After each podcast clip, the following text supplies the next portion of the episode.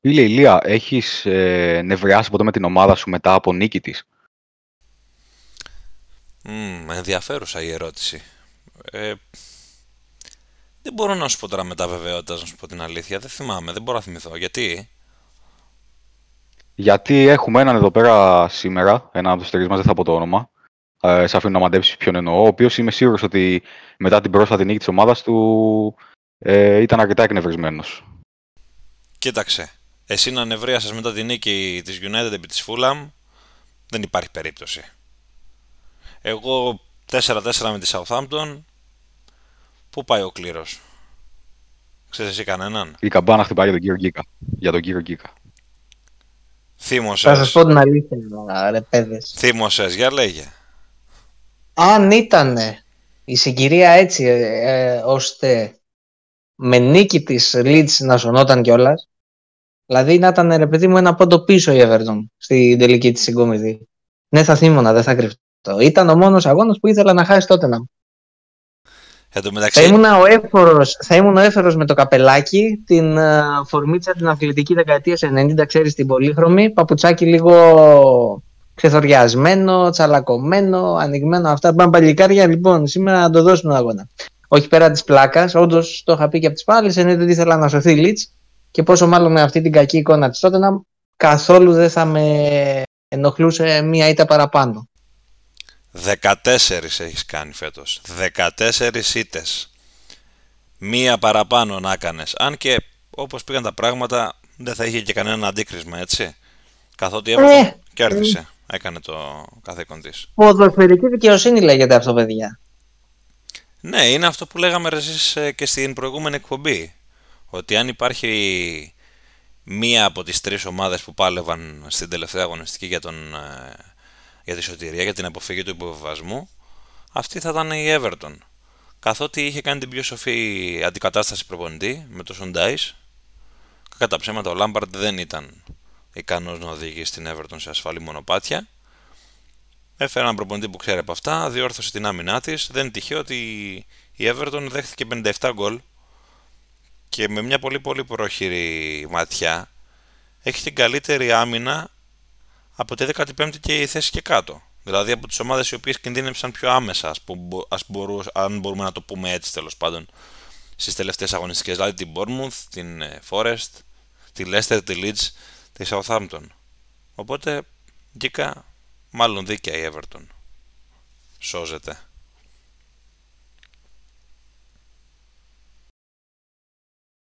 Καλή συνέχεια, παιδιά. Αυτή ήταν η εκπομπή για απόψε. Τι νομίζεις εσύ, ότι είσαι ο μόνος που έχεις ξενερώσει που έπεσε η Leeds εδώ πέρα?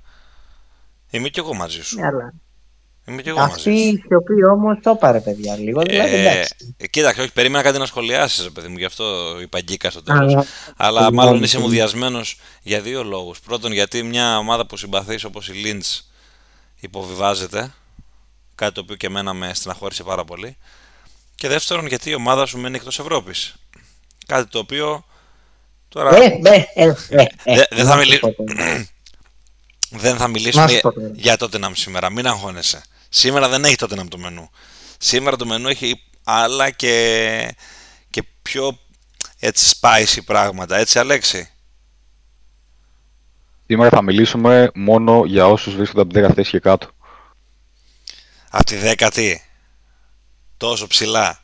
Και για να πιάσουμε και Chelsea λίγο. Βέβαια θα μπορούσα να πω και το 10. Μη φοβάσαι, έχουμε για την Chelsea. Έχω υπόψη μου ένα γκραν αφιέρωμα που θα χρειαστεί 18 εκπομπές και να μιλάμε για την Chelsea και πώς κατάφερε να έχει ξοδέψει περισσότερα χρήματα από τον οποιοδήποτε και να μένει όχι απλά εκτός Ευρώπης, να μην τη βλέπει την Ευρώπη του με το μακαρόνι που λένε, ας πούμε, έτσι πολύ απλά και λαϊκά.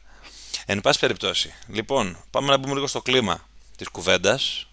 Την τελευταία φορά που τα είπαμε, κύριοι, περιμέναμε την τελευταία αγωνιστική. Είχαμε ξεμπερδέψει και μετά των ευρωπαϊκών διοργανώσεων, περιμένουμε τους τελικούς, ακόμα σε αυτό το φάσμα είμαστε χρονικά, ότι περιμένουμε δηλαδή τους ευρωπαϊκούς τελικούς. Αλλά στα πολύ πολύ δικά μας, είχαμε το φινάλε της Premier League πλέον και το φινάλε και της Championship με τα play-off ανόδου, όπου είχαμε την άνοδο της Luton στην μεγάλη κατηγορία μετά από πάρα πολλά χρόνια. Αν δεν κάνω λάθος, από τη σεζόν 91-92, 90-91, κάπου εκεί από μνήμης, κάπου που το πήρε το μάτι μου, είναι πολλά τα χρόνια. Πάντως σε καταβολή Premier League δεν υφίσταται παρουσία της Λούτων. Νομίζω υποβιβάστηκε την τελευταία χρονιά πριν το πρωτάθλημα αλλάξει και γίνει υπό την αιγίδα της Premier League. Είχαμε τον... Τι άλλο είχε γίνει εκείνη τη χρονιά, Ηλία και Αλέξη? Τι άλλο είχε γίνει εκείνη τη χρονιά? Ποια ομάδα είχε στεφθεί πρωταθλήτρια? Η Leeds United, αν δεν κάνω λάθος. Μέγας είσαι, Ηλία μου, και θαυμαστές οι γνώσεις του. Μέγας είσαι, κύριε, και θαυμαστά τα έργα σου. Λοιπόν, η Leeds United, μιας και την ανέφερε ο Γιώργος, μας χαιρέτησε μετά από 3 σεζόν συναπτές με παρουσία στην Premier League. Πλήρωσε όλα τα λάθη που έχει κάνει από πέρυσι ακόμα, από το καλοκαίρι θα πω εγώ, ίσως και από πριν το καλοκαίρι, και μας χαιρέτησε. Δεν έκανε καν το καθήκον της, δηλαδή να πάρει την νίκη την τελευταία αγωνιστική στο Elland Road κόντρα στην Tottenham. Ιτήθηκε με το βαρύ 4-1, δεν μπήκε καν στη διαδικασία δηλαδή να διεκδικήσει ό,τι μπορούσε, καθώς η Leicester, η έτερη ομάδα που ήταν στους 31 βαθμούς, που επίσης υποβιβάζεται μαζί με τα παγόνια, κέρδισε τη West Ham, έκανε το καθήκον της, αλλά η Everton δεν έδωσε το περιθώριο σε κανέναν να σκεφτεί το οτιδήποτε.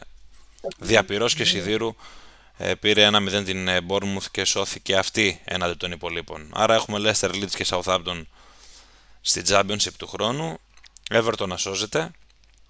Και για να ξεκινήσουμε την κουβέντα από εκεί, γιατί ήταν και το πιο ενδιαφέρον πράγμα της τελευταίας αγωνιστικής αυτό, η μάχη της παραμονής δηλαδή.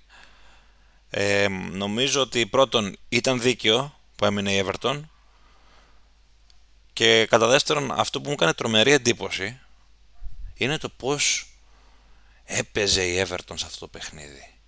Δηλαδή αν έβλεπες τους ποδοσφαιριστές, τις αντιδράσεις που είχαν, τη συμπεριφορά που είχαν και σε φάσεις που δεν παίζονταν το παιχνίδι, δηλαδή τη λύσα που είχαν για να κερδίσουν.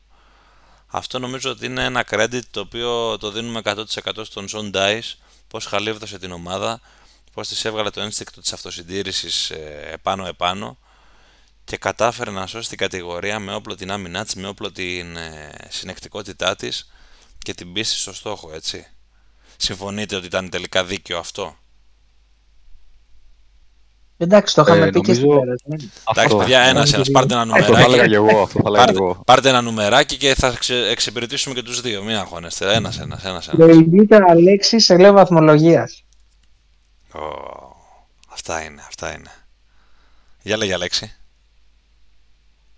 Είναι αυτό που είπε και ο Γκίκας, που είχαμε πει στην προηγούμενη εκπομπή, ότι όποιες δύο από τις τρεις και να υποβιβάζονταν, δεν θα μπορούσαμε να πούμε ότι ήταν άδικος ο υποβιβασμός. Αλλά όπως σωστά ανέφερες και εσύ, Ηλία, αν κάποια από τις τρεις ακολούθησε έστω και λίγο την ποδοσφαιρική λογική κατά τη διάρκεια της σεζόν, αυτή ήταν η Everton και για μένα έστω και οριακά ίσως να άξιζε λίγο παραπάνω από τις άλλες δύο την παραμονή στην κατηγορία. Να δώσουμε φυσικά τα credits που αρμόζουν στο Sean Dyche, ο οποίος είναι από τους προπονητές που ξέρουν όσο λίγοι να παίρνουν το 100% από κάθε παίχτη και το είδαμε αυτό τη διαφορά έκανε από τα μέσα της σεζόν που ανέλαβε και έπειτα σε αρκετούς ποδοσφαιριστές. Θα ήθελα να κάνω και ένα σχόλιο από τη στιγμή που υποβιβάστηκαν δύο παραδοσιακές ομάδες Premier League τα τελευταία 10 χρόνια, η Leicester και η Southampton, αλλά και ένα πολύ μεγάλο όνομα διαχρονικά όπως αυτό της Leeds, σε συνδυασμό με την άνοδο από τη League One στην Championship της Ipswich αλλά και της Sheffield Wednesday. Πολύ φρέσκο είναι αυτό γιατί μόλις κέρδισε το τελικό την Barnsley, θα έχουμε ένα πάρα πολύ ενδιαφέρον πρωτάθλημα, τουλάχιστον βάσει ονομάτων στην Championship την επόμενη σεζόν. Σε αντίθεση με την Premier League που, όπως έχεις πει στην προηγούμενη εκπομπή, λέει και συμφωνώ μαζί σου, θα είναι φτωχότερη σε σύγκριση με φέτος. Αν είναι μία φορά σκληρό και δύσκολο το πρωτάθλημα της Championship, νομίζω ότι του χρόνου θα γίνει 5 φορές. Γιατί χωρία του ότι υποβιβάζονται ομάδες που είναι ονόματα, υποβιβάζονται και ομάδες οι οποίες δεν ξέρουν καλά τη διαδικασία της Championship, όπως η Southampton και η Leicester την έχουν ξεχάσει γιατί πάνε χρόνια που είναι στην Premier League σερί, και νομίζω ότι αυτό θα τις κάνει να θέλουν με λύσα να επιστρέψουν από την πρώτη σεζόν. Οπότε αυτό θα δυσκολέψει τη ζωή και των υπολείπων, γιατί υπάρχουν ομάδες όπως η Middlesbrough, ας πούμε, ή η Coventry που ετήθηκε στον τελικό.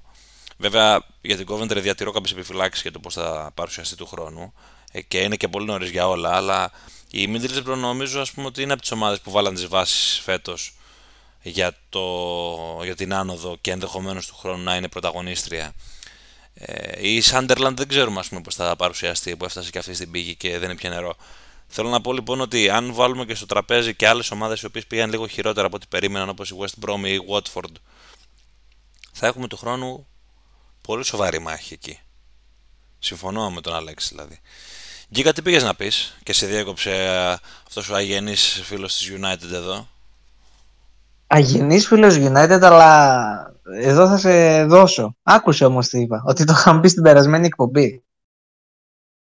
Κάποιος άλλος δεν πρόσεχε. Αγενής φίλος της Liverpool. Ένα μυαλό χειμώνα καλοκαίρι, τι να το κάνουμε. Και αυτό κάπου χάνει ρε παιδί μου, δεν είναι τώρα, εντάξει. Εντάξει, όπως είπα και στην αρχή, λοιπόν, αυτή ήταν η ποδοσφαιρική δικαιοσύνη. Και αν θέλεις και κάτι άλλο, το οποίο δεν το κρατήσατε, το φυλάω όμως για μετά, θα το ρίξουμε τώρα έτσι σαν μία σποντίτσα. Η ποδοσφαιρική δικαιοσύνη ήταν και να μείνει τότε να με εκτός Ευρώπης. Το κρατάμε όμως αυτό για μετά, όταν πάει η κουβέντα εκεί πέρα. Ναι, θα συμφωνήσω. Θα συμφωνήσεις. Άρα βλέπω να το σβήνεις και αυτό από την καρτέλα των θεμάτων. Όχι, προχώρα. Μην αγχώνεσαι. Όλα θα γίνουν, όλα θα γίνουν. Πλούσια εκπομπή η σημερινή.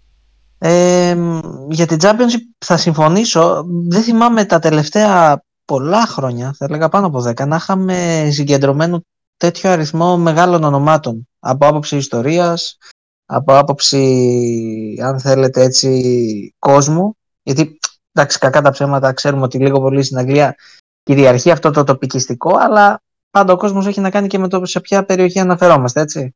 Με το Sheffield λίγο πολύ είναι χωρισμένο στα δύο. Δίπλα το γειτονικό Yorkshire έχει Huddersfield, Leeds κυρίως.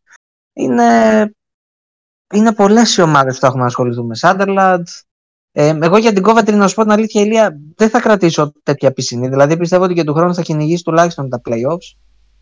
Middlesbrough, μια παραδοσιακή παρουσία ας πούμε, που πάντα κυνηγάει τα τελευταία 10 χρόνια και έχει λίγο πολύ έτσι και ένα ρόλο άτυπο, αν θέλετε, ασαντσέρ σε εισαγωγικά μεταξύ Premier και Championship, θα έχουν να πέσουν κορμιά.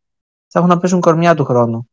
Αυτό που πάλι όμως φοβάμαι, και το συγκεκριμένο θα το βάλω σε εισαγωγικά, είναι ότι τα τελευταία χρόνια αλλοιώνεται κάπως, αν θέλετε, λίγο έτσι και η κατάσταση ως προς τις παρουσίες των ομάδων μακροπρόθεσμα. Τι θέλω να πω? Αν εξαιρέσουμε, και θα με διορθώσει να κάνω λάθος, τη Middlesbrough, την τελευταία εξαετία, εφταετία να πω, από το 2015 και μετά, είναι πολλές ομάδες μες σκαμπανεβάσματα. Δηλαδή μια σταθερή, ξαναλέω, πέραν της Middlesbrough, δεν θυμάμαι να πω ότι τη βλέπω κάθε χρόνο εντός επτάδας playoffs κάθε χρόνο. Εκτός αν είναι ομάδα τύπου ασανσέρ, Watford, Norwich, βάλτε εσείς όποια θέλετε. Και η Middlesbrough βέβαια πέρσι έκανε μια πολύ κακή σεζόν, έτσι, και έμεινε αρκετά χαμηλά. Αλλά είναι μια παραδοσιακή ομάδα η οποία είναι κοντά στην εξάδα κάθε χρόνο. Ισχύει αυτό που λες για την Boro. Αλλά κυρίως είναι οι ομάδες που ανεβοκατεβαίνουν.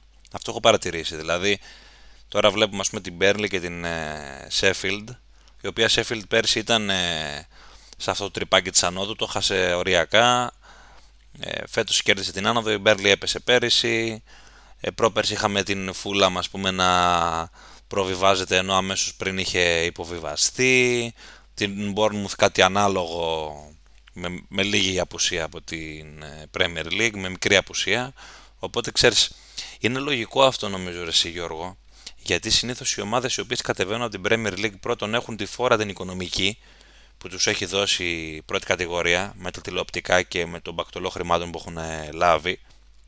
Οπότε έχουν και τη δυνατότητα να ενισχυθούν σημαντικά και εν πάση περιπτώσει να δελεάσουν τους παίχτες που είχαν ήδη σαν κορμό, ώστε να μείνουν και να περάσουν ένα χρόνο στην Championship με σκοπό να ξανανεύουν.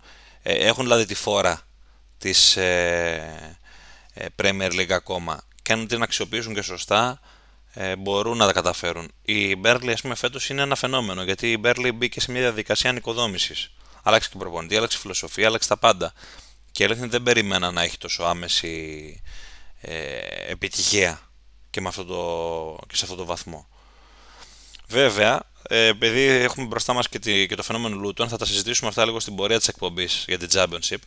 Πιο πολύ θέλω να κάνουμε λίγο μια κουβέντα επί της Premier League, πιο συνολική, αλλά και συγκεκριμένα για τη μάχη του υποβασμού. Και αυτό που ήθελα να επισημάνω και το σκεφτόμουν χθες, με το πέρας τέλος πάντων της τελευταίας αγωνιστικής, είναι πως τελικά υπάρχουν δύο παράμετροι. Μάλλον στη μία από τις δύο παραμέτρους που έχω στο μυαλό μου είναι, υπάρχει και ένα υποπαρακλάδι, ας πούμε, μια τρίτη παράμετρος. Τέλος πάντων, υπάρχουν κάποια συγκεκριμένα πράγματα τα οποία μπορούν να σου δώσουν μια άνετη παραμονή ή τέλος πάντων μια παραμονή χωρίς πολύ άγχος στην κατηγορία. Το πρώτο είναι ο προπονητής.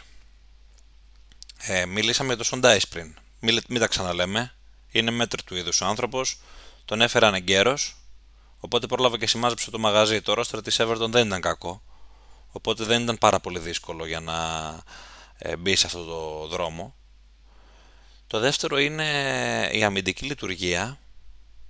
Παύλα ο τερματοφύλακας. Η Leicester, ας πούμε, φέτος, ένα μεγάλο λάθος που έκανε στην όλη χρονιά είναι ότι δεν αντικατέστησε ποτέ τον Σμάιχελ. Δεν είχε έναν τερματοφύλακα σοβαρό κατά τα δοκάρια και θεωρώ κιόλας ότι είχε ίσως και τους χειρότερους τερματοφύλακες της κατηγορίας φέτος. Και ο Ward και ο Iversen δεν ήταν κάτι το ιδιαίτερο. Τον αντίον κιόλας, πολλές φορές την πλήγωσαν. Άργησε πάρα πολύ να μπει σε μια αμυντική κανονικότητα που εν πάση περιπτώσει δεν πήγε και ποτέ στο βαθμό που θα έπρεπε. Άργησε, ας πούμε, να μπει ο Φας, ο οποίος δεν ήταν και κάτι ιδιαίτερο σαν κεντρικός αμυντικός. Είδαμε πολλές φορές στην αρχή της χρονιάς να παίζει ο NDD center back, δηλαδή πραγματικά απτάγραφα. Πλήρωσαν ένα σωρό λεφτά για τον Αυστραλό, τον center back της Stoke, τώρα κόλλησε το μυαλό μου το χειμώνα και δεν τον αξιοποίησαν ποτέ. Οπότε αυτά όλα παίζουν το ρόλο τους. Και η τρίτη παράμετρος που αφορά τη Leeds, μάλλον η δεύτερη παράμετρος που ανέφερα και αφορά τη Leeds επίσης, η αμυντική λειτουργία. Άμυνα. Χωρίς άμυνα δεν υπάρχει περίπτωση να σωθεί στην κατηγορία αυτή. Και με έναν προπονητή φυσικά ο οποίος ξέρει να σου δείξει τον δρόμο. Πολύ αργά ήρθε ο Allardyce. Πολύ λάθος η αντικατάσταση του Mars με τον Γράθια σε εκείνο το χρονικό σημείο. Δεν ξέρω, εγώ το Γράθια τον πίστευα κιόλας και επειδή ήξερα και τη διαδικασία πίστευα θα τους σώσει. Αλλά τέλος πάντων εγκατακλείδη μένω στο κομμάτι προπονητών, αμήνης και τερματοφύλακα. Συν του ότι η Leicester δεν πήρε ποτέ τον εαυτό της ασοβαρά σε αυτή τη μάχη. Σου δίνει την εντύπωση ότι εντάξει, μωρέ, τυχαία είμαι εγώ χαμηλά. Θα κάνω 2, 3, 4, 5 νίκες και θα βγω από αυτό το τρυπάκι. Δεν το κατάλαβε τον κίνδυνο, νομίζω, τόσο πολύ. Τι λέτε, Αλέξη? Άρα διακρίνεις μια αλαζονία στην αντιμετώπιση της μάχης του υποβασμού από τη Leicester. Δεν ξέρω αν ήταν αλαζονία. Ίσως ήταν και απειρία, ίσως ήταν μη συνειδητοποίηση της πραγματικότητας. Δηλαδή και στο χρονικό σημείο που αλλάξαν τον Rodgers. Sorry κιόλας, αλλά ήταν λάθος. Δηλαδή ο Rodgers φαινόταν ότι έχει κάνει τον κύκλο του στην ομάδα και το συζητούσαμε και νωρίς μες στη σεζόν, αν θυμάσαι. Έπρεπε να έχει φύγει νωρίτερα, να συμμαζευτεί η ομάδα. Εκείνη τη στιγμή που τον αλλάξαν ήταν και λάθος χρονικά, γιατί και ο Dean Smith και ο κάθε Dean Smith, τι να πω, το συμμαζέψει εκεί.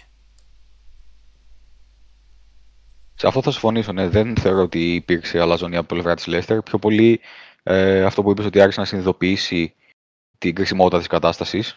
Γιατί προφανώς τα τελευταία χρόνια είχε συνηθίσει να παλεύει για έξοδο ακόμα και στο Champions League, να τερματίζει τέλος πάντων σε κάθε περίπτωση στο πρώτο μισό του βαθμολογικού πίνακα. Και νομίζω με εξαίρεση την πρώτη σεζόν που ανέβηκε, δηλαδή τη σεζόν 14-15 πριν πάρει το πρωτάθλημα, καμία άλλη σεζόν δεν κινδύνευσε ουσιαστικά με υποβιβασμό. Οπότε ήταν κάτι σχετικά πρωτόγνωρο για τη Leicester της τελευταίας δεκαετίας. Και όχι μόνο δεν κινδύνευσε. Έφτασε. Καλά, πήρε το πρωτάθλημα προφανώς μια σεζόν. Έφτασε 2 σεζόν στην 5η θέση παρά λίγο να ξαναπαίξει Champions League. Μπήκε σε μια διαδικασία. Πέρυσι έπαιξε ημιτελικά ευρωπαϊκής διοργάνωσης. Σωστά, ναι. Στο Conference. Είχε και συμμετοχή στο Europa πρόπερση. Μπήκε στη διαδικασία, διεκδίκησε τίτλους. Πήρε τίτλους. Πήρε το κύπελο. Πήρε το Community Shield. Δηλαδή. Είχε αλλάξει στάτους. Σου έδινε την εντύπωση ότι είναι μια ομάδα πιο υψηλού επίπεδου. Μα ναι, συμφωνώ. Και άμα δεις το υλικό, δηλαδή παίχτες επίπεδου Μάντισον, Χάρισον, Barnes, σε καμία περίπτωση δεν περίμενες να φτάσει στο σημείο να παλέψει για υποβασμό και να υποβαστεί εν τέλει κιόλας. Ήταν η γραμμή, η οπίστια γραμμή της το πρόβλημα. Δεν είχε άμυνα υψηλού επίπεδου, ούτε τερματοφύλακα. Εγώ το πιστεύω πολύ αυτό. Αυτό με τη διάδα των τερματοφυλάκων είναι μεγάλη αλήθεια. Δεν θυμάμαι τόσο κακή διάδα τερματοφυλάκων σε ομάδα της Premier League εδώ και αρκετά χρόνια. Η απουσία του Τζόνι Έβανς στο μεγαλύτερο κομμάτι της σίγουρα ήταν καθοριστική στο κέντρο της άμυνας. Η περίπτωση του Γιουντσού, ο ήταν από τους σταθερούς πυλώνες μεσοαμυντικά της Leicester των προηγούμενων 2-3 ετών. Και όπως είπες και εσύ, οι προσθήκες του Φάς και του Σούταρ που δεν έδωσαν κάποια ουσιαστική, δεν αποτέλεσαν κάποια ουσιαστική αναβάθμιση στο αμυντικό κομμάτι. Οπότε ναι, ξεκάθαρα θα συμφωνήσω μαζί σου ότι το θέμα ήταν κατά ένα τεράστιο ποσοστό αμυντικό, αν πάρουμε το αγωνιστικό κομμάτι στη Leicester. Τον Σούταρ έψαχνα και κόλλησε στο μυαλό μου πριν που μίλησα για το center back της Stoke που πήραν το χειμώνα. Γκίκα, τι λες, ποια είναι η γνώμη σου για τη διαδικασία τέλος πάντων της σωτηρίας και τι μπορεί να έφτεξε, τι δεν μπορεί να έφτεξε στις ομάδες αυτές? Θα μου επιτρέψεις αρχικά για τη Leeds να εμείνω στην άποψή μου ότι όλο το κακό ξεκίνησε από τις αμήνες στα παιδιά, έτσι. Τα έχουμε πει ξανά, άλλη μια φορά πολύ γρήγορη επανάληψη ότι ήταν ο μόνος τομέας στον οποίο δεν έκανε καμία μα καμία πρόοδο τα τρία χρόνια που βρέθηκε στην κορυφαία κατηγορία της Αγγλίας η Leeds. Μιλώντας για τερματοφύλακες, άκουσε πάρα πολλά φέτος ο Μελιέ, αλλά θα μου επιτρέψετε, θα βάλω μπροστά αρχικά ότι είχε μία κάκιστη άμυνα να τον καλύπτει. Δεύτερον, είναι πολύ νεαρός σε ηλικία. Σίγουρα δεν ήταν η καλύτερη του χρονιά, αλλά να δούμε λίγο και τι είχε, έτσι, τη βοήθεια, τη στήριξη κτλ. Είχε.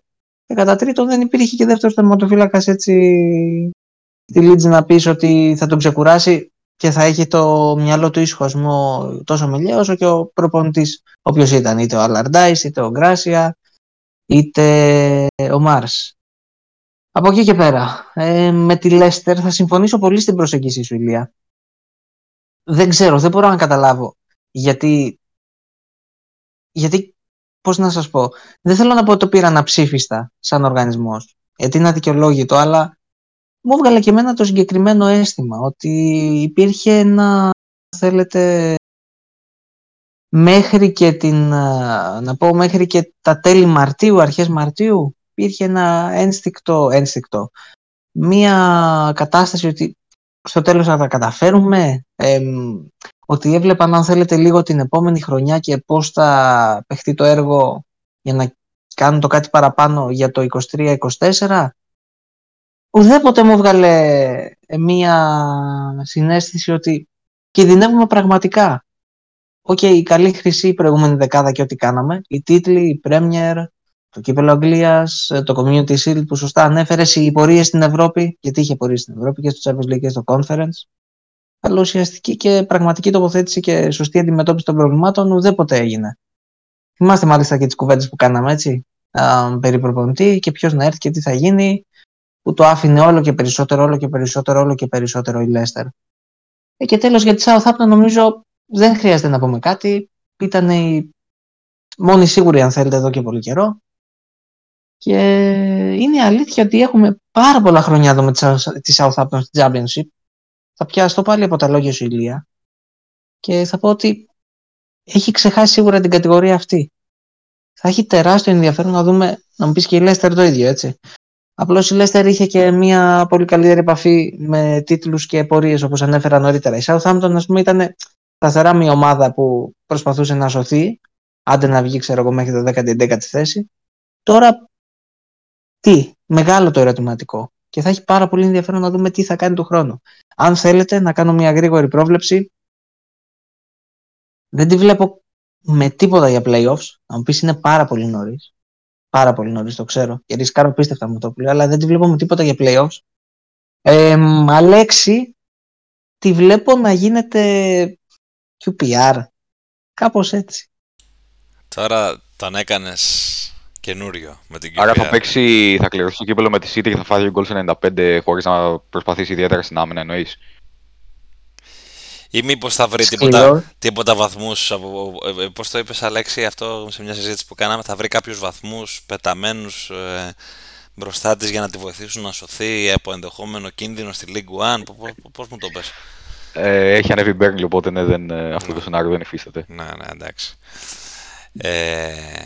Η αλήθεια είναι πάντως... Κινδυνεύω να εκτεθώ με όσα είπα για τη Southampton. Ναι, είναι νωρίς.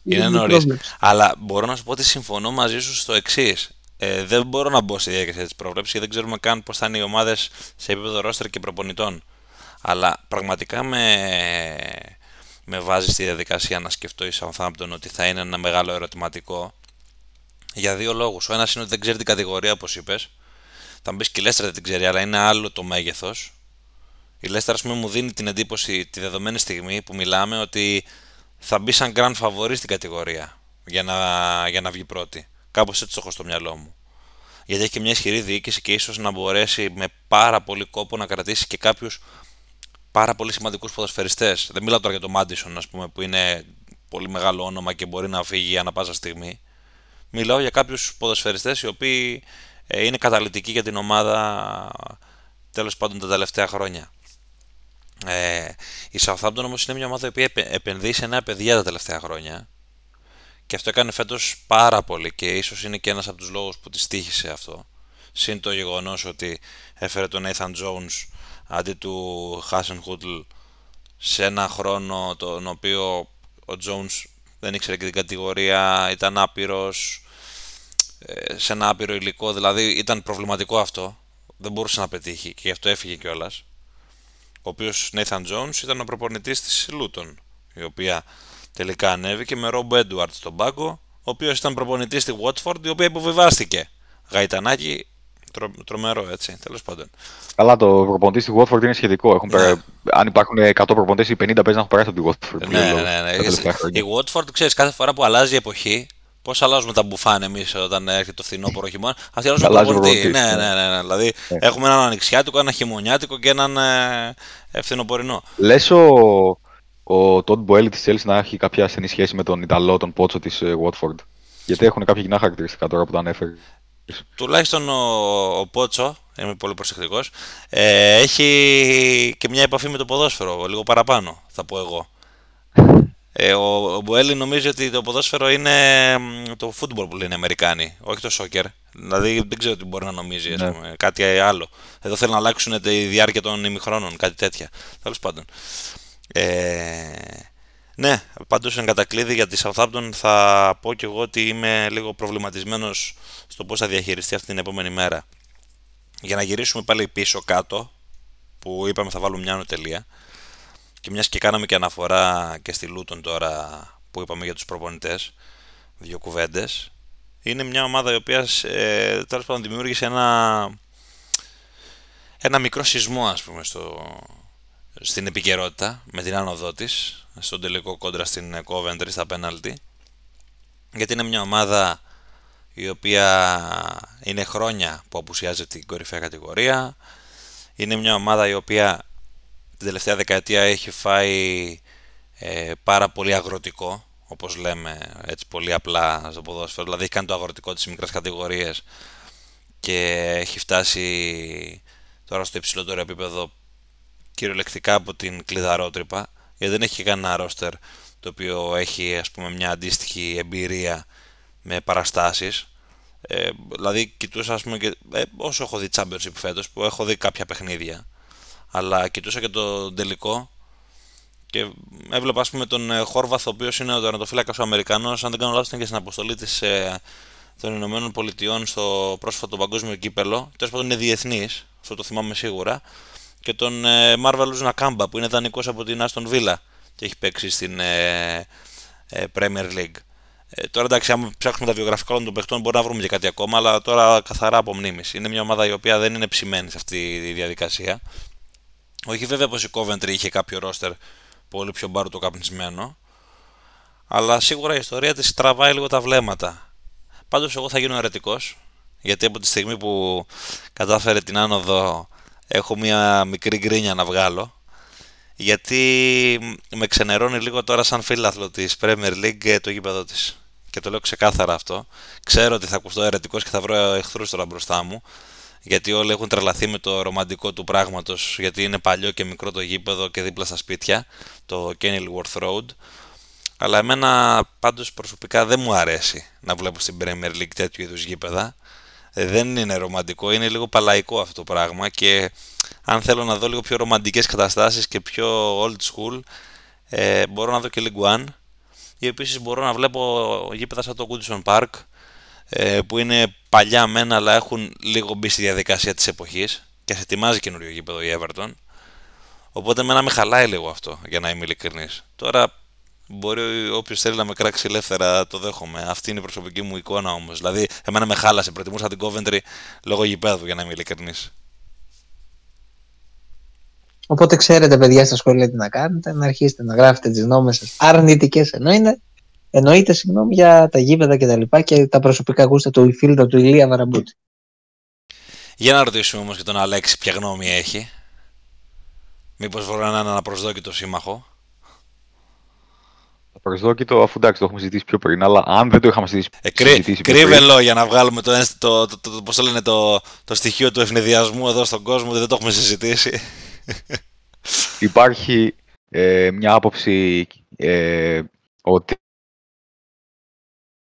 η Λία, σε αυτήν την περίπτωση, η Λία ήταν από τις 4 ομάδες αυτή που ήθελα λιγότερο να ανέβει, χωρίς να έχω κάτι με την ομάδα. Ίσα-ίσα είναι συμπαθητική και πολύ ωραία ιστορία. Και είναι ωραίο να βλέπεις καινούριες ομάδες να εμφανίζονται στην Premier League, αλλά συγκριτικά με Middlesbrough, Sunderland, ακόμα και Coventry, ήταν αυτή που θα ήθελα λιγότερο να ανέβει, για τους λόγους που πάνω κάτω ανέφερε και ο Ηλίας. Οπότε, ναι, δεν ξέρω, ίσως δεν ήταν ενδεδειγμένη επιλογή, τουλάχιστον με τις ομάδες που είχαμε. Αν, για παράδειγμα, η Luton έπαιζε τελικό με κάποια Norwich, με κάποια Watford, με κάποια Burnley, κάποια από τα Sunset των προηγούμενων ετών, τότε ναι, θα προτιμούσα να ανέβαινε για να βλέπαμε κάτι καινούριο. Αλλά δεν ξέρω, λίγο η ιστορία και ακόμα και της Coventry, αλλά κυρίως τον Middlesbrough και της Sunderland, για μένα ήταν πιο ελκυστικό σαν project να το δούμε στην Premier League. Συμφωνώ και εγώ μέχρι κεραία σε αυτό που είπες. Δηλαδή, αν η Luton έπαιζε στον τελικό με τη Norwich, ας πούμε, ή τη Watford, θα προτιμούσα και εγώ τη Luton 1000%. Λόγω του ότι μου αρέσει και εμένα να βλέπω καινούργια πράγματα. Αλλά τώρα στην προκειμένη, ό,τι και να έβλεπες πάλι σχετικά καινούργια θα ήταν. Δηλαδή και η Coventry λείπει χρόνια από την Premier League. Οπότε είναι ένας συνδυασμός πραγμάτων. Θέλω τα ιστορικά κλαμπ που κάνουν λίγο πιο πλούσιο το πράγμα στην Premier League. Μου αρέσουν και τα ωραία γήπεδα. Να είναι, ας είναι και λίγο πιο old school, λίγο πιο παλιά, αλλά να συμβαδίζουν με την εποχή, όπως ας πούμε έχει γίνει στο Craven Cottage. Είναι ένα λίγο πιο old school γήπεδο, okay, αλλά έχει φάει και μια ανακαίνιση και βλέπεις ότι πλησιάζει λίγο πιο πολύ στα τωρινά δρόμενα. Βέβαια θα μου πεις, τι να κάνουν τώρα, αυτό το γήπεδο έχουν. Αλλά εγώ λέω την άποψή μου σαν ένας random τύπος κάπου στην Ελλάδα που παρακολουθεί Premier League, ξέρω εγώ. Γκίκα, τι λες εσύ για όλα αυτά? Φαντάζεσαι να μας ακούει κάποιος random τύπος στο Luton και να λέει, τι λένε τώρα αυτοί ρε φίλε? Τι είναι αυτά που λένε? Θα το λέει σίγουρα, γιατί δεν θα καταλαβαίνει ελληνικά. Μα σου λέει, ξέρω εγώ, έχεις δει το αεροδρόμιο μας που έχουμε εμείς στο Λούτον, εσύ φίλε από την Ελλάδα, θρασίτατε τύπε, που επικαλείσαι το μέγεθος, τη χωρητικότητα του γηπέδου μας κτλ. Τέλος πάντων, τώρα για να το σοβαρέψουμε. Εγώ θα σας είμαι ειλικρινής. Προτιμούσα ένα κλικ την Coventry. Όχι ότι την έζηστα. Τελευταία φορά που η Coventry έπαιξε Premier League, αν δεν κάνω λάθος, ήταν τη σεζόν 2000-2001. Κάπου εκεί ήταν στις αυγές των Zeros ήταν. Τέλη του 90s, δεν θυμάμαι κι εγώ ακριβώς τη σεζόν, αλλά κάπου εκεί πέρα ήταν, ναι. Οκ, τότε από εδώ πέρα. Ήταν παρουσία σε όλα τα 90s, έτσι, στην Premier League. Κοίτα Αλέξη, αυτό ήθελα να πω, ότι ας πούμε η Coventry ήταν μία δεκαετία μετά τη Luton. Απλώς, εντάξει, πραγματικά καμία από τις δύο δεν έζησα. Όμως, η επαφή, θα γελάσετε τώρα και θα σας πω γιατί. Ή μάλλον μη γελάσετε, ήθελα να το γυρίσω. Είναι ότι, ας πούμε, την Coventry την ήξερα από τα βιντεοπαιχνίδια τότε, σαν αγγλική ομάδα. Περισσότερο από τη Luton τουλάχιστον. Όπως, ας πούμε, στην ίδια κατηγορία μπορώ να σας βάλω, ρομαντισμός λέγεται αυτό, το ξέρω, την Charlton, την Ipswich, την Bolton που λέγαμε και off the record, ομάδες οποίες ας πούμε δεν τις πολυζήσαμε, κάποιες προλάβαμε, κάποιες όχι, δεν τις πολυζήσαμε, αλλά τις θυμόμαστε, λέω, των συγκεκριμένων αμνήσεων. Τώρα αγωνιστικά καθαρά, εντάξει, η πρόκριση κρίθηκε στα πέναλτι, γιατί δεν ασχοληθήκαμε και πολύ με τον ίδιο τον τελικό. Και όταν πάει ο αγώνας έτσι όπως πάει, εντάξει, δεν μπορείς να κάνεις τώρα πολύ μεγάλη κουβέντα. Είναι όλα παίζουν ρόλο. Ψυχολογία, το mindset, η φόρμα των τερματοφυλάκων, οι ίδιοι ποδοσφαιριστές. Να σας πω και κάτι αστείο. Μέχρι ακόμα και η πλευρά η οποία χτυπούνται τα πέναλτι. Έτσι. Όλα παίζουν ρόλο. Το ποιοι φίλαθλοι οπαδοί συγκεκριμένα είναι απέναντί σου. Όλα δηλαδή διαμορφώνουν ένα κλίμα. Το άσχημο της υπόθεσης είναι αυτό που λέγαμε και λίγο νωρίτερα με τον Ηλία. Κρίθηκε η πρόκριση εκεί που κρίθηκε, στα σημεία. Πόσο εύκολα μπορεί να πει η Coventry ότι θα ξαναφτάσει τόσο κοντά στην πηγή και θα καταφέρει να πιει νερό. Άγνωστο. Δεν την ξεγράφουμε, το είπα και νωρίτερα, αλλά είναι τέτοιες συγκυρίες που όσο να είναι, εντάξει, ζορίζει η κατάσταση. Όσο για τη Luton, για να κλείσω και με τη συγκεκριμένη, πραγματικά δεν ξέρω τι να περιμένω. Να κάνω άλλη μία πρόβλεψη όπως έκανα νωρίτερα για τη Southampton, θέλετε, αγελάσουμε λίγο. Για ρίξε. Κάτι μου λέει ότι η Luton θα θυμίσει λίγο Huddersfield. Μη πω και Derby County, με εκείνο το τραγικό πέρασμα που είχε κάνει το 7-8 από την Premier League. Δηλαδή δεν τη βλέπω να μακροημερεύει. Sheffield επίσης, να φέρω λίγο ένα πιο πρόσφατο παράδειγμα. Ναι. Εντάξει, θα δούμε τώρα αντικειμενικά το roster της δεν είναι καθόλου για επίπεδο Premier League και θα φανεί από την ενίσχυση που θα έχει το καλοκαίρι. Μην ξεχνάμε ότι και ο Rob Edwards, αν παραμείνει, που λογικά θα παραμείνει στο τιμόνι της ομάδας, είναι 40 ετών, δεν είναι ιδιαίτερα έμπειρος τερματοφύλακας, καλά, προπονητής. Τερματοφύλακας τώρα, ναι, έχω κολλήσει με τους τερματοφύλακες εγώ από χθες.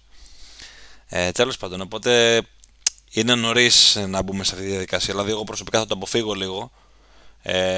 Μόνο για την Southampton εκφράζω τις αμφιβολίες μου όσον αφορά τη Championship.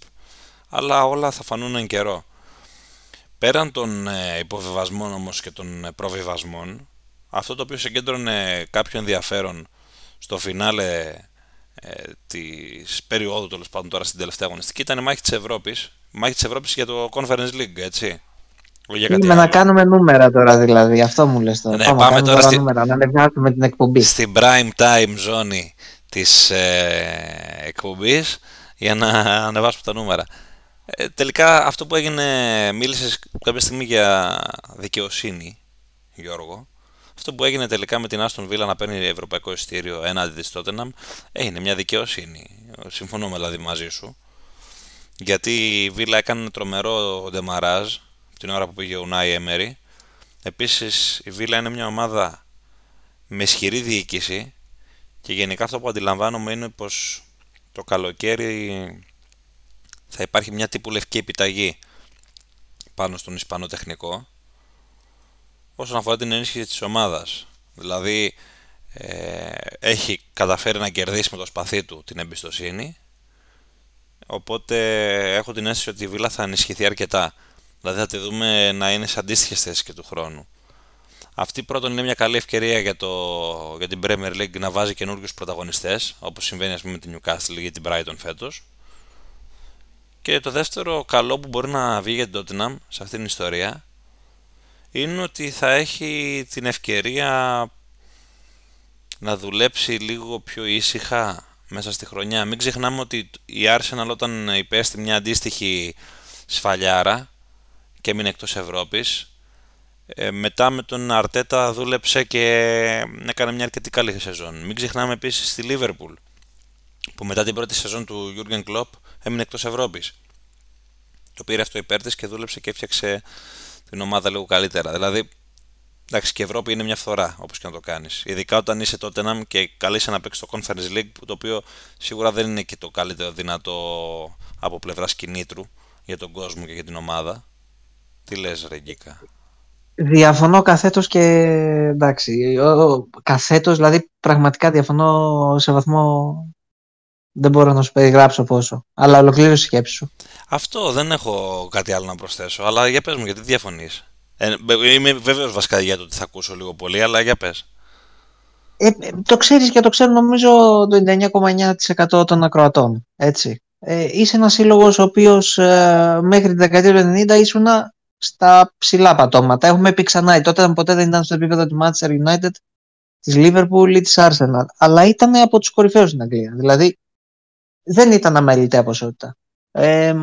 Όμως έχει φτάσει να πω ένα αθροιστικά διάστημα 30 και ετών, από το οποίο η Tottenham έχει να κατακτήσει μεγάλο τίτλο, γιατί το League Cup θεωρείται από τους δευτερεύοντες τίτλους, έτσι, μαζί με το Charity Shield. Οι βασικοί τίτλοι στην Αγγλία είναι η Premier League, ενώ είναι και το FA Cup, οι σπουδαιότεροι τίτλοι. Ευρώπη δεν έχει κατακτήσει κάποιο τίτλο. Λοιπόν, μιλάμε τώρα για μια εποχή που στα 30 έτη έχει κατακτήσει, αν δεν κάνω λάθος, 2 ή 3 League Cups. Νομίζω είναι 99, 2001 και 2008, αν δεν κάνω κάποιο τραγικό λάθος. 3 τίτλοι σε διάστημα, ή 2, τέλος πάντων, περισσή σημασία έχει, σε διάστημα 30 ετών είναι τίποτα. Απόλυτο τίποτα. Η Leicester που λέγαμε νωρίτερα έχει κατακτήσει περισσότερους τίτλους σε λιγότερο από δεκαετία. Λοιπόν, δεν υπάρχει για μένα δικαιολογία, ρε Σιλία, να πεις ότι δεν υπάρχει αρκετό κίνητρο. Δηλαδή, τι πάει να πει δεν υπάρχει αρκετό κίνητρο? Είναι ένας ποδοσφαιρικός σύλλογος. Το έχουμε πει ξανά. Καλό χρυσό το καινούργιο γήπεδο. Φοβερές χορηγίες, ωραία τα events, οι συναυλίες, πότε θέλουν να κάνουν αγώνα με μηχανοκίνητα, από εδώ από εκεί, όλα αυτά τα θεματικά φοβερά κτλ. Αλλά δεν είμαστε στη ΣΥΠΑ, δηλαδή που είναι καθαρά entertainment φάση. Έχει ποδόσφαιρο, έχει κουλτούρα.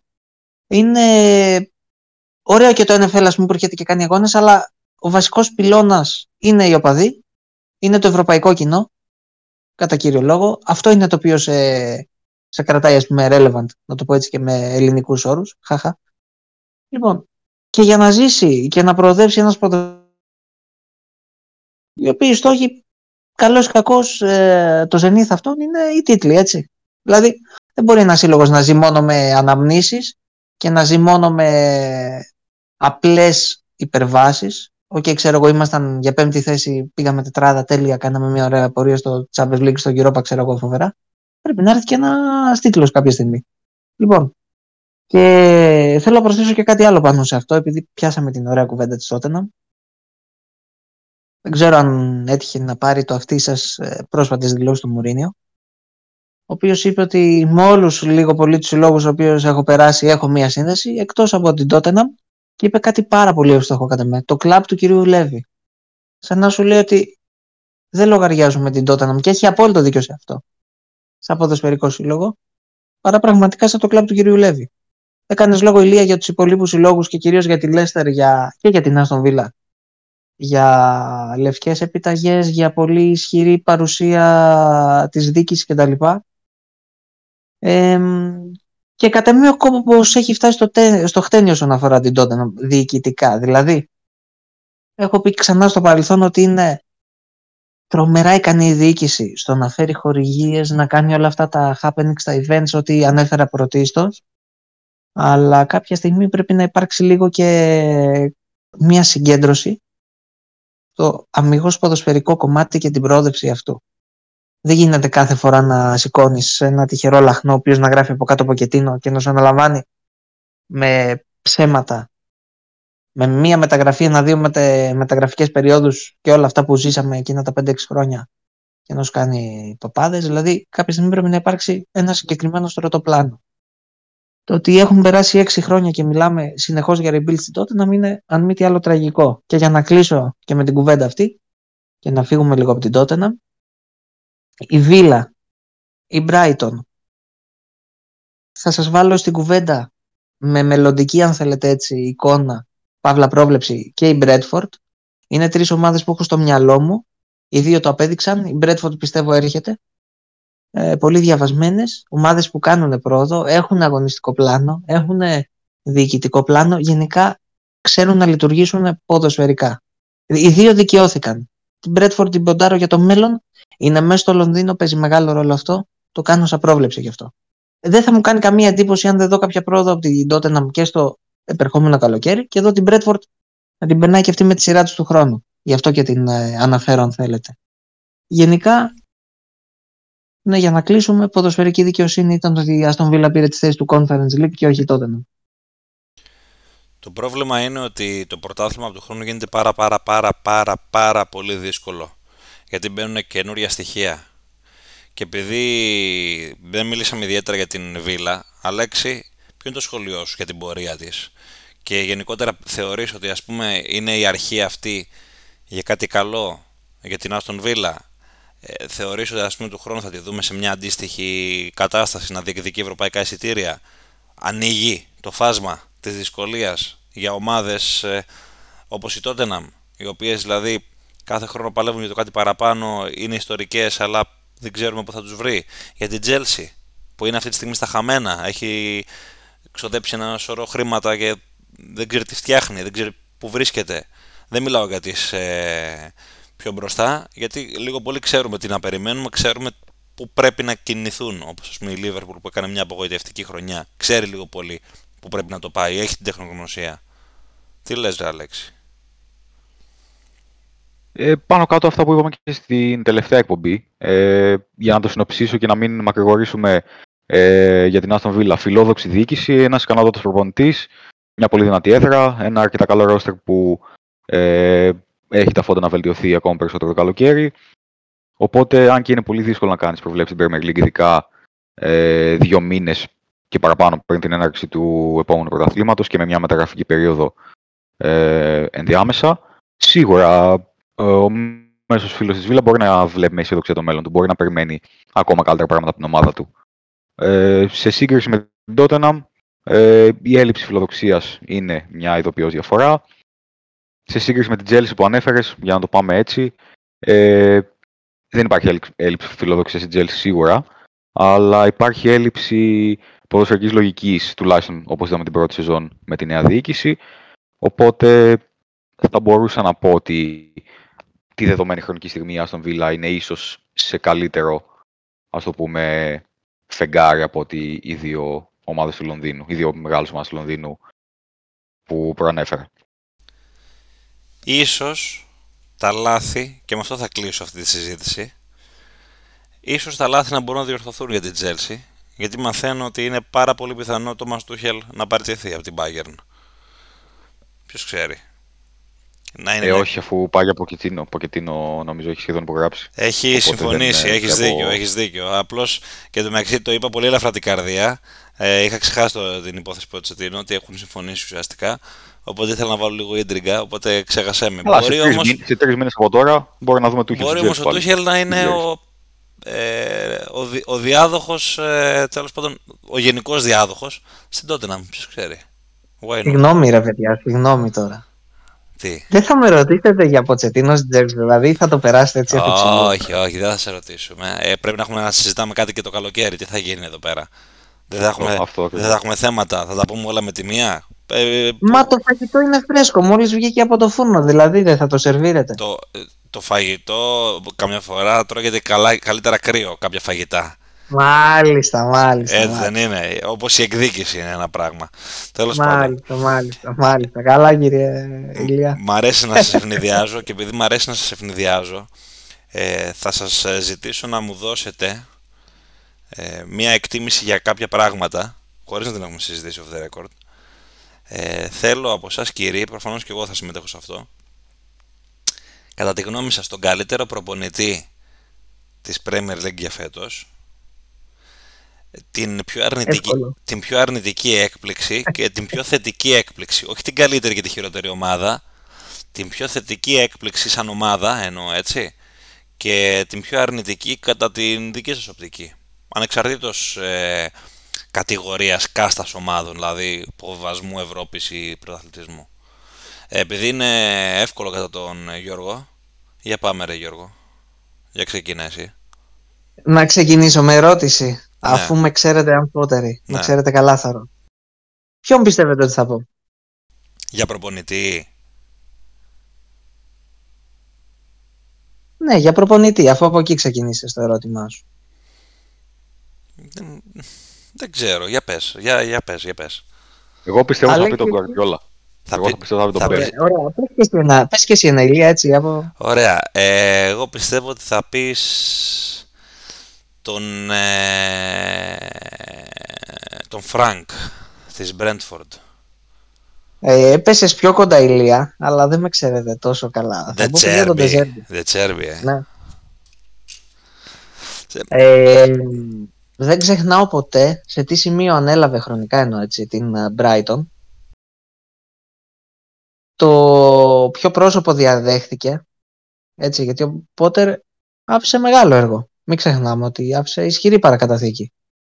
Και θυμάμαι μάλιστα προσωπικά μιλώντας ότι είχα αρνητικές εκτιμήσεις, γιατί έλεγα ότι ο Πότερ έφυγε πάνω που η Brighton θα αρχίσει, ας πούμε, να ανεβαίνει ακόμη περισσότερο. Άσχετα το τι θα γινόταν στην Chelsea, όπου και τελικά έγινε. Μιλάμε καθαρά για την Brighton. Και έρχεται τώρα από το πουθενά. Έλεγες ότι okay, θα πάει να σώσει ό,τι μπορεί ο άνθρωπος. Ξέρεις, να μην δούμε πολύ χαμηλά την Brighton. Δηλαδή να βγει μια 10η-11η θέση. Και έκανε παπάδες. Βοήθησε την Brighton, την εξέλιξε μάλλον αγωνιστικά. Την έκανε μια από τις καλύτερες και πιο εντυπωσιακές ομάδες πρωταθλήματος. Η Brighton, να το πούμε λαϊκά, δεν μάσησε πουθενά. Με καμία ομάδα απέναντί της. Είτε λέγεται City, είτε Arsenal, είτε Liverpool. Δεν μάσησε πουθενά, πραγματικά. Δεν θυμάμαι να είχε. Δεν θυμάμαι να είχε μία, ας πούμε, εντάξει, ήταν τώρα η πρόσφατη πεντάρα, αν θυμάμαι καλά, που είχε δεχθεί. Διαγωνιστικές πριν το τέλος, αν δεν κάνω λάθος, οι τρεις. Πέραν αυτού, ειλικρινά σας λέω, δεν θυμάμαι άλλη έτσι κακή εμφάνιση. Δηλαδή, πάντα είχε μία σταθερότητα, τουλάχιστον στους περισσότερους των περιπτώσεων. Και μην ξεχνάμε και το άλλο. Σαν ρόστερ, δεν ξέρω αν θα συμφωνήσετε. Δεν μπορώ να πω ότι εξελίχθηκε τρομακτικά σε σχέση με πέρυσι η Brighton. Ειδικά στη θέση της κρούσης. Και τα νούμερα ήταν κάτι παραπάνω από καλά. Τέλος πάντων, και μιλώντας για παίκτες και τα λοιπά, είδαμε ότι αρχίσαν οι πρώτες ανακοινώσεις για αποχωρήσεις παίκτων, γιατί προφανώς ήταν κάτι καλύτερο, αλλά έβγαλε ο άνθρωπος για πρώτη φορά στην ιστορία της, αν δεν κάνω λάθος, την Brighton στο Europa League, πρώην UEFA. Νομίζω δεν είχε αγωνιστεί του UEFA η Brighton. Επιφυλακτικά το λέω, αλλά έχω αυτή την αίσθηση. Δηλαδή, νομίζω ότι δεν έχω να προσθέσω κάτι άλλο. Ξαναλέω, πολύ καλή και παρατήρηση σου, Ηλία, για της Brentford. Δεν είπες, αν θυμάμαι καλά? Ναι, τον Τόμας Φρανκ. Ναι. Σε έχω καταλάβει ότι είσαι εκεί μέσα. Απλώς πιστεύω ότι δεν θα πεις τον De Zerbi για τον ίδιο λόγο που δεν θα τον έλεγα κι εγώ. Δηλαδή, μόνο και μόνο για το γεγονός ότι δεν ήταν δικό του έργο αυτή η ομάδα. Βρήκε ένα καλό οικοδόμημα, απλώς σήκωσε, ας πούμε, τους από πάνω ρόφους αυτός. Κάπως έτσι το έχω στο μυαλό μου εγώ. Δηλαδή, ότι έδωσε το κάτι παραπάνω στην ομάδα. Όχι μόνο την κράτησε στα ίδια επίπεδα, της έδωσε το κάτι παραπάνω. Αλλά δεν τη θεμελίωσε. Αλλά συμφωνώ ότι ήταν μία από τις σκέψεις μου και τον De Zerbi. Αλλά γι' αυτό το λόγο την ακύρωσα κιόλας εγώ στο μυαλό μου. Αλλά είδες, είμαστε κοντά στη λογική μας. Για πες αρνητική έκπληξη και θετική σαν ομάδα, και μετά μας πει και ο Αλέξης. Αρνητική έκπληξη. Θα σας πω, Leicester, μόνο και μόνο λέω υποβιβασμού. Θα προσθέσω και ότι αυτό που έλεγα νωρίτερα, ήταν σαν να είχε άγνοια κινδύνου από ένα σημείο και έπειτα. Είχε πολύ κακό χειρισμό από τη διοίκηση. Κακές μεταγραφές, κακή διαχείριση προπονητή και ρόστερ. Καμία βελτίωση από πέρσι. Και καλύτερη έκπληξη... Δεν θα πω την Brighton, εντάξει, είπα τον προπονητή της. Θα πω την Aston Villa. Θα πω την Aston Villa, την οποία και ο Emery εννοείται ότι μπορεί να μπει. Θα τον έβαζα τρίτο, αν θέλετε, στην προσωπική λίστα με αγαπημένους προπονητές φετινούς. Frank de Zerbi και Emery σαν τρίτο. Μην ξεχνάμε από πού ανέλαβε την Aston Villa. Τι άφησε πίσω το Gerrard. Τι κουβέντα, αν θέλετε, για να πάω ακόμη πιο πίσω, γινόταν τέτοια εποχή πέρσι για την Aston Villa και το Gerrard. Θυμάστε, με μεταγραφή Κουτίνιο και τα λοιπά, που ξαφνικά θα ερχόταν σαν μεσίας ο Gerrard ότι πάμε να κάνουμε ένα βήμα παραπάνω. Τελικά δεν έγινε τίποτα από όλα αυτά. Και ήρθε ο Emery από εκεί που η Villa ήταν στα πολύ χαμηλά στρώματα. Την απογείωσε, τη βγάζει conference Και θα μου επιτρέψετε να προσθέσω και κάτι παραπάνω. Του έχω τεράστια εμπιστοσύνη του Emery. Του πάει νομίζω λίγο να δουλεύει σε ομάδες όχι της πρώτης κατηγορίας, αν θέλετε, αλλά ένα κλικ από πίσω. Όπως ήταν η Βιγεράλ, ας πούμε, στην Ισπανία, που έκανε πολύ καλή δουλειά σε πιο αθόρυβες, αν θέλετε, τις ομάδες. Και θα κάνω και μία τρίτη πρόβλεψη, λοιπόν, μάλλον τέταρτη, γιατί υπάρχει για την Brentford νωρίτερα. Τέταρτη πρόβλεψη σήμερα στην εκπομπή. Καλά, κινδυνεύω να ξαφνικά τρομερά. Ότι θα κάνει πολύ καλή πορεία στην Ευρώπη του χρόνου η Βίλα. Τη βλέπω δηλαδή τουλάχιστον μέχρι τους 8 του Conference. Μην μου πει κανείς ότι οι 8 του Conference, ας πούμε, είναι αυτονόητο ότι πρέπει να πάει η Βίλα. Η Βίλα έχει να παίξει Ευρώπη, νομίζω, αρκετά χρόνια. Από το 10-11 νομίζω έχει να παίξει. Το 10-11. Πάρα πολλά χρόνια. Είναι 12 λοιπόν. Χρόνια. Έχεις γεμίσει προβλέψεις στον τόπο. Κανόνες είναι να αρχίσει ο κόσμος να πηγαίνει να παίζει, να βαράει στοιχηματικές πράγματα και μετά να σε ψάχνει να δει που μένεις. Λοιπόν, στο λέω. Αλέξη, θα μας πεις και εσύ ή θα μας κάνεις και εσύ προβλέψεις εδώ να μας λιντζάρουν όλοι μαζί, να μας ψάχνουνε. Εντάξει, μην χάσουμε και τους ακολούθους που έχουμε, έτσι, οπότε ας τελειώσουμε. Αλέξη. Δηλαδή. Ναι. Πρόσεξες τι είπε, έτσι. Τι, πιο πολύ. Χρησιμοποίησε πολύ εύλωτα, έτσι, ένα ωραίο τρίκο Ηλίας. Είπε να μας λιντσάρουν. Θα μπορούσε να χρησιμοποιήσει άλλο ρήμα, αλλά επέλεξε αυτό πολύ σκόπιμα, θα έλεγα.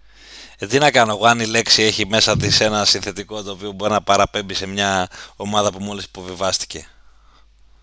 Συνεχίστε, κύριε. Μπορεί να εννοώ και τη last clinch. Τέλος πάντων, εντάξει, κακό ήταν. Αλέξη, προχώρα, γιατί σας έχουμε ρημάξει τώρα εδώ πέρα, ναι. Κοιτάξτε, παιδιά, τώρα θέλω να πιστεύω ότι όποιος μας ακούει τακτικά θα ξέρει να πάει να παίξει τα αντίθετα από αυτά που προβλέπει ή τον Κίκας ή το οποιοδήποτε από εμάς. Οπότε δεν χρειάζεται να ανησυχούμε γι' αυτό. Τώρα, για να κάνω και εγώ τις εκτιμήσεις μου, θα κινηθώ σε διαφορετικά μονοπάτια από τον Γιώργο και θα πω ότι ανάμεσα σε Eddie Howe και Arteta για τον τίτλο του κορυφαίου προπονητή της σεζόν θα επιλέξω πολύ ωραία τον πρώτο, γιατί ανέλαβε πριν 1,5 χρόνο, δηλαδή ούτε καν 2 γεμάτη σεζόν. Ήταν η πρώτη του σεζόν, πρώτη ολόκληρη σεζόν ως προπονητής της Newcastle, και εκεί που ανέλαβε μια ομάδα στην τελευταία θέση του βαθμολογικού πίνακα, με μόλις μία νίκη, αν θυμάμαι καλά, με κακό ποδόσφαιρο, με κακό ρόστερ επίσης, κατάφερε να τη βγάλει Champions League από το πουθενά, χωρίς να το περιμένει κανείς. Νομίζω ότι οι ίδιοι το περίμεναν. Με μόλις μία μεγάλη μεταγραφή, παρά την οικονομική ενίσχυση που είχε την περσινή σεζόν. Μία μεγάλη μεταγραφή αυτή του Αλεξάντερ Ίσακ. Τους Μπρούνο Γκιμαράες και Σβεν Μπότμαν τους βάζω στην κατηγορία των έξυπνων μεταγραφών, γιατί δεν δαπάνησε κάποιο τρομερό ποσό για να τους φέρει στην Premier League και όχι στις μεγάλες μεταγραφές. Γιατί ο Ίσακ νομίζω κόστησε γύρω στα 70 εκατομμύρια. Οπότε, μια ομάδα η οποία βασίστηκε κατά κύριο λόγο στο roster που την έσωσε ή τέλος πάντων την ανέβασε στο δεύτερο μισό της περσινής σεζόν, με παίχτες που δεν τους λες και επίπεδο Champions League, τουλάχιστον όχι αρκετούς από αυτούς που ξεκινούσαν τακτικά στην εντεκάδα. Ο Dan Burn, για παράδειγμα, είναι σε μυαλό μου το πιο χαρακτηριστικό παράδειγμα. Κατάφερε να βάλει από κάτω ομάδες όπως η Liverpool, όπως η Tottenham, εντάξει, η Chelsea που έκανε κάκι στη σεζόν και θα επανέλθω σε αυτό μετά, που δεν ήταν στην καλύτερη τους κατάσταση, αλλά για μια ομάδα που τα τελευταία χρόνια έχει συνηθίσει να παλεύει για την παραμονή της ή τέλος πάντων βρισκόταν στο κάτω μισό του βαθμολογικού πίνακα, νομίζω ήταν τεράστιο το overachieving που έκανε και τεράστιο το credit πρέπει να δώσουμε στον Eddie Howe που κατάφερε μέσα σε το σύντομο χρονικό διάστημα να προβεί σε μια τόσο μεγάλη αλλαγή εικόνας. Τώρα για την μεγαλύτερη απογοήτευση θα πω την Chelsea, αν και θα μπορούσα να διαλέξω μία εκ των Leicester και Leeds που υποβιβάστηκαν. Θα καταλήξω στη Chelsea πολύ απλά επειδή 2 χρόνια πριν πήρε το Champions League. Γενικότερα τα τελευταία 2-3 χρόνια θεωρούταν διεκδικητήριο του πρωταθλήματος, άσχετα αν το διεκδικούσε εν τέλει ή όχι. Σίγουρα τερμάτιζε στην πρώτη τετράδα, ήταν σταθερή ομάδα του Champions League. Ενισχύθηκε πάρα πολύ με σπουδαία ονόματα και μερικά από τα μεγαλύτερα ταλέντα στο παγκόσμιο ποδόσφαιρο. Και όχι μόνο δεν βελτίωσε την εικόνα της, αλλά είδαμε μια κάκιστη έκδοση, ίσως η χειρότερη έκδοση της Chelsea που θυμάμαι τουλάχιστον τα τελευταία 20 χρόνια. Χειρότερα ακόμα και από τη σεζόν 15-16 που τερμάτισε στη δέκατη θέση και ήταν κοντά στη ζώνη του υποβασμού στο πρώτο μισό. Νομίζω δεν χρειάζεται από κι άλλους λόγους, γιατί επιλέγω την Chelsea ως τη μεγάλη απογοήτευση. Και τέλος, για να μην πω πάλι την Newcastle στην μεγαλύτερη έκπληξη, θα πω την Arsenal, γιατί είναι μια ομάδα που... Ευτυχώς κάπου ευτυχώς μου ξέφυγες. Δεν θα σε ξανά αφήνα ποτέ να μιλήσεις πρώτος, αλλιώς το λέω να το ξέρεις. Συνέχισε και θα καταλάβεις τι εννοώ. Εντάξει. Ναι, θα πω την Arsenal γιατί έχει να παίξει νομίζω 6 χρόνια, δεν κάνω λάθος, Champions League. Πέρυσι έφτασε κοντά στην τετράδα, την έχασε προτελευταία αγωνιστική από την ήττα από την Newcastle. Φέτος, ενώ όλοι πιστεύαν ότι είχε για ταβάνι τη διεκδίκηση μίας εκ των πρώτων 4 θέσεων, έφτασε να κάνει, να είναι στο κόλπο του πρωταθλήματος μέχρι την προτελευταία αγωνιστική. Το οποίο έχει να το ζήσει πάρα πολλά χρόνια. Έχει να κάνει πάρα πολλά χρόνια πρωταθλητισμό. Και αυτό από μόνο του λέει πολλά για τη δουλειά που έκανε ο Αρτέτα και για το πόσο βελτιωμένη ήταν σε σχέση ακόμα και με πέρυσι, που ήταν καλή σεζόν σε γενικές γραμμές. Τέλεια. Ευτυχώς που είπες στην Arsenal στο τέλος για θετική έκπληξη, γιατί θα μου έχεις πάρει την μπουκιά από το στόμα ολοκληρωτικά. Και το λέω αυτό γιατί πάρα πολύ απλά, σαν προπονητή, και εγώ τον Eddie Howe θα επέλεγα. Και θα ήμουν ανάμεσα σε αυτόν και στον Αρτέτα, ακριβώς έτσι το είχα στο μυαλό μου. Ο Αρτέτα θα κέρδιζε τη μάχη αν τελικά κατακτούσε και το πρωτάθλημα, γιατί θα ήταν κολοσιαίο το επίτευγμα που θα είχε καταφέρει. Αλλά Eddie Howe, γιατί έχει αφήσει το στίγμα του σε αυτήν την ομάδα ήδη, μέσα σε 1,5 χρόνο, όπως είπες και εσύ, Αλέξη. Έχει δουλέψει με έξυπνες μεταγραφές, ενώ θα μπορούσε να κάνει άλλα κόλπα στην Newcastle και να κάναμε τελείως άλλη συζήτηση. Παρέλαβε καμένη γη μέσους στη σεζόν πέρυσι και πραγματικά ήταν καμένη γη αγωνιστικά. Ήταν μια ομάδα χωρίς αρχή, μέσης και τέλος, με τρομερά δημιουργικά και αμυντικά προβλήματα, με ποδοσφαιριστές οι οποίοι ήταν ξεχασμένοι από τις καλές τους ημέρες, όπως ο Αλμιρόν, ας πούμε, που έχει κάνει τρομερά πράγματα στα χέρια του Χάου, ή ο Σεν Μαξιμέν, ο Ζουέλιντον, ο οποίος τον είδαμε να είναι καταλυτικός, ενώ μέχρι πρότινος ήταν, θύμιζε κάτι ανάμεσα σε παλέμαχο ή κατά τύχη ποδοσφαιριστή. Είμαι πολύ ευγενικός με αυτό που λέω, γιατί πραγματικά έτσι φαίνεται στα μάτια μου. Εν πάση περιπτώσει, αναγέννησε μια ομάδα μέσα από τις τάχτες της, γιατί κυριολεκτικά πήγαινε ολοταχώς για την Championship η Newcastle εκείνη την περίοδο. Προσωπικά δεν περίμενα τέτοια εξέλιξη στην ομάδα. Περίμενα μια ομάδα φέτος η οποία θα έπαιρνε ένα ευρωπαϊκό εισιτήριο, δηλαδή μπορεί να ήταν μια νέα Aston Villa, κάπως έτσι είχα στο μυαλό μου, 6η, 7η, κάπου εκεί. Εκμεταλλεύτηκε το γεγονός ότι η United άργησε λίγο να βρει χαρακτήρα, η Liverpool διένυσε μια επικώς μέτρια σεζόν, ή τότε να μην ήταν στα χαμένα, και η Chelsea ήταν αυτή που ήταν. Οπότε με μια σταθερότητα και με μια καταπληκτική αμυντική λειτουργία, πραγματικά η άμυνά της φέτος ήταν για σεμινάριο. Αν δεν κάνω πολύ μεγάλο λάθος, και το λέω από μνήμηση, είχε την καλύτερη άμυνα μαζί με τη City. Έχει δεχτεί 33 γκολ, κάτι το οποίο την καθιστά τρομερά επιτυχημένη σε αυτό το επίπεδο. Στηρίχθηκε σε αυτό δηλαδή. Οπότε όλο αυτό είναι δημιουργήμα του Χάουι και δεν μπορώ να μην του το δώσω το credit. Sorry Αρτέτα, που είσαι και ένα από τα που λένε μου προπονητικά, αλλά αν κατακτήσεις το πρωτάθλημα του χρόνου θα κάνουμε μια άλλη κουβέντα επί αυτού. Τώρα, για μεγαλύτερη αρνητική έκπληξη δεν μπορώ να μην επιλέξω την Chelsea, όπως είπε και ο Αλέξης. Τους λόγους τους είπες, μην επαναλαμβάνομαι ιδιαίτερα, αλλά δεν έχει να κάνει μόνο με την θέση την οποία κατέλαβε στο πρωτάθλημα τελικά. Μιλάμε για σημαντικά αρνητικό συντελεστή τερμάτων, τρομερή δυσκολία στον γκολ, τρομερή δυσκολία, 38 γκολ ενεργητικό, δηλαδή οι Leeds και οι Leicester που υποβάστηκαν πέτυχαν 48 και 51. Μιλάμε για παταγώδη αποτυχία. Ένα ρόστερ χαώδες, κανένας δεν μπορούσε να το διαχειριστεί αυτό, πόσο μάλλον ο Πότερ, στον οποίο πέσει και το μεγαλύτερο βάρος. Μια ομάδα η οποία έχει δαπανίσει πάρα πολλά χρήματα, και 7η να βγαίνει η Chelsea και 6η να βγαίνει, πάλι για αποτυχία θα μιλούσαμε, αλλά αυτό το πράγμα δεν έχει προηγούμενο. Δηλαδή πραγματικά η Chelsea είναι ο ορισμός αποτυχίας φέτος και δεν έχει ποδοσφαιρική λογική, δεν έχει αρχή, μέση και τέλος. Είναι όλα αυτά που είπε ο Αλέξης, μην επαναλαμβάνομαι. Τώρα στο κομμάτι της θετικής έκπληξης, Πάλι θα πω κάτι αντίστοιχο με αυτό που είπα στην μονομαχία Arteta Howe. Γιατί αν η Arsenal είχε κατακτήσει το πρωτάθλημα, δεν υπήρχε χώρος για άλλη ομάδα σε αυτό.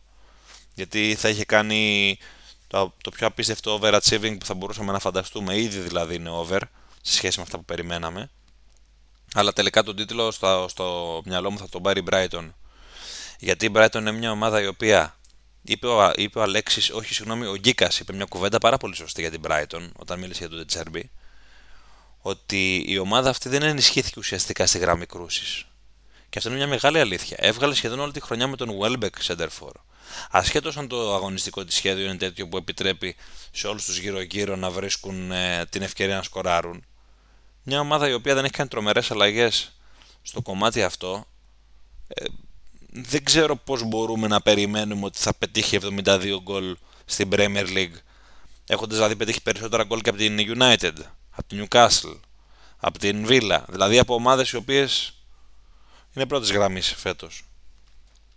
Είναι τρομερό το επίτευγμα, το ευρωπαϊκό επίτευγμα καταρχάς, το τι παίζει στην Ευρώπη, το γεγονός ότι το έκανα με το δικό της ποδοσφαιρικό υπόβαθρο, τη δική της ποδοσφαιρική πρόταση, μια πρόταση η οποία είναι γνωστή από 2 χρόνια τώρα σχεδόν με τον Potter στον πάγκο. Ήρθε ένας περίεργος Ιταλός τύπος να την απογειώσει. Και όχι μόνο δεν ζορίστηκε να βρει ας πούμε τα πατήματά της μετά τη φύγη του Potter, έγινε ακόμα καλύτερη. Μια ομάδα η οποία δεν έχει φανταχτερούς παίκτες, κάνει παίκτες να φαίνονται φανταχτεροί, όπως ο Μακάλιστερ, τον οποίο τον είδαμε στο παγκόσμιο κύπελο να είναι η αρχή, μέση και το τέλος της μεσαίας γραμμής της Αργεντινής, η οποία κατέκτησε στον παγκόσμιο κύπελο και είναι καθαρά δημιούργημα της Brighton αυτός ο ποδοσφαιριστής.